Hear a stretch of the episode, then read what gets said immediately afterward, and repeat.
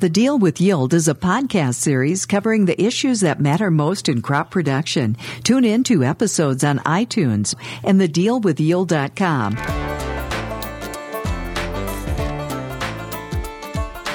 Welcome to The Deal with Yield with our host Kyle Reiner, Winfield United Master Agronomy Advisor, and Joel Wipperfurth, Winfield United Ag Technology Applications Lead.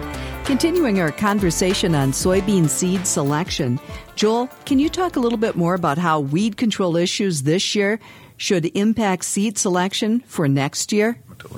When we talk about soybean seed selection this year, there's one big question I think farmers have to ask themselves, and the answer is probably sitting out there in their neighbors' soybean fields right now. If you can see these Christmas tree like structures poked up above your neighbor's soybean field uh, canopies, there's pretty good likelihood that there's some weed resistance going on out there. And so the question you've got to ask yourself coming into this year is what is the herbicide mode of action that I'm buying for technology with my soybeans? And certainly there's Liberty, there's Roundup, there's conventional, there's Xtend, and then in coming years there's going to be uh, 2,4-D and uh, HPPD, which HPPD you might recognize as a Callisto-like chemistry. So there's two more modes of action yet to come on the soybean markets. But for this year, you know, a large portion of the genetics available in soybeans in some of the elite germplasm the high yielding varieties, you're going to be able to see uh, Xtend herbicide be able to be used on those soybeans. Uh, Kyle, you had some Xtend beans out this year. What sort of traits did they have agronomically? Yield seems really good in, in the Xtend. The thing that we're picking up most is weed control, right? We have hard to control weeds did really well at, at, controlling some of those really tough weeds. So I think it'll be interesting when it comes off. We'll see in the answer plots where they all shake out just like any product, you'll have some that are really good and some that aren't as good. And that's where the answer plot does a really good job of sorting through. And then figuring out what is your stress load. Not every acre is considered the same or like the other fields. So knowing what the capabilities of that field is is, is the first and foremost important thing to, to figure out what is your yield potential or stress load. Yeah, I think the presence of the Xtend trait this year is going to continue to increase with three major genetic suppliers having access to that from uh, obviously the Monsanto line since they created it. Syngenta has access to license that trait out, and DuPont Genetics will also have license. I think we're going to see more presence of that Xtend soybean gene in the marketplace, and I think they come with some good genetics. The year delay from a regulatory standpoint that was put out there allowed for another generation of those soybeans to come along, which allows us to get a broader spectrum of agronomic traits into those genes. And so, working with the options now, anything else on the considerations? What to consider when trying to decide your mode of action? Anything else we should talk about regarding that, uh, since there are uh, other options now or options coming out?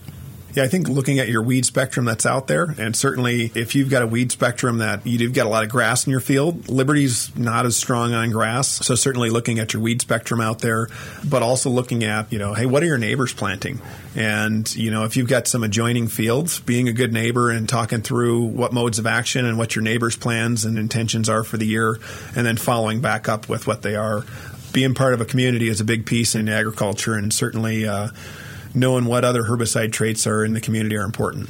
The other thing, just because you have an Xtend platform doesn't mean that you don't need to use a pre or other chemicals to uh, control the weeds. You still need to start clean to stay clean. And obviously, the Xtend or the dicamba platform is controlling a lot of the tough control weeds. But we have to be stewards. We have to start off really well, use different modes of action, different layers out there instead of relying on one herbicide to try to control again, or we'll end up with in the same situation we are where we're having tough to control weeds. Yeah, I, I, think as you look at soybean seed selection, some of the farmers out there may be looking at, uh, well, I, you know, I don't need an Xtend soybean. But if the Xtend soybean offers uh, good yield with the right agronomic package, the herbicide mode of action is a secondary choice for farmers that have done that. And you may find yourself selecting a soybean variety, as many farmers did this year, where you actually don't make use of the herbicide selection when you've got a pre emerge herbicide and you kill those weeds early. Some producers have chosen to stay in a Flexstar GT system or just stay in a Roundup system, but still have that trait in your soybeans. So it's still about variety selection based on agronomics, based on stress load. And then the secondary choice making towards your herbicide mode of action. Now, if you've got a bunch of Christmas trees standing tall above your soybean canopy crop, herbicide mode of action becomes your primary decision that you've got to make of which platform to go to, whether it's Liberty staying on the Roundup, which maybe you've seen some Roundup resistance, or switching over to an Xtend platform. Knowing there's different chemistries out there, you still have to really pay attention to label and size of weeds on the label, right? It doesn't matter if it's Xtend label or Liberty, you still want to handle those weeds in a small size so you can handle them. And uh, always read the label, and, and if there's restrictions, follow the restrictions. Yeah. So one piece on soybean seed selection the last couple years, some of our people working with the R7 tool have had some really good successes taking variable plantings to soybeans out there. And they're looking at variable rate planting in two ways trying to lower populations in areas that have adequate emergence and are maybe in a little bit higher yielding areas, but also using a seed treatment to make sure that every bean counts. And they're seeing uh, some of the populations, they've been experimenting with check blocks out there and coming off of that 140,000 seeds per acre in some geographies down to 120, down to 110 and you know sometimes in a scary situation all the way all the way down to 100,000 maybe even 90,000 of course I'm not recommending that everybody goes to that but certainly putting some check blocks in to see if in your high yielding areas you can reduce some of those populations or to try to fight white mold on some of those areas. And the odd part is is in some of your areas that are maybe a little droughty they're actually increasing some of the populations over some of those areas. So it's two aspects of variable rate planning when you're figuring in agronomics. Number one is a final stand If you've got some areas that are a little tougher to get a soybean stand out of, some of the lower spots, lower clay environments, maybe you've got to push the populations up 150, 160 in there. And then uh, some of the areas where you've got some more stressful environments, putting a few more beans out there to get more stems and more pods versus just relying on one plant to put out all the pods.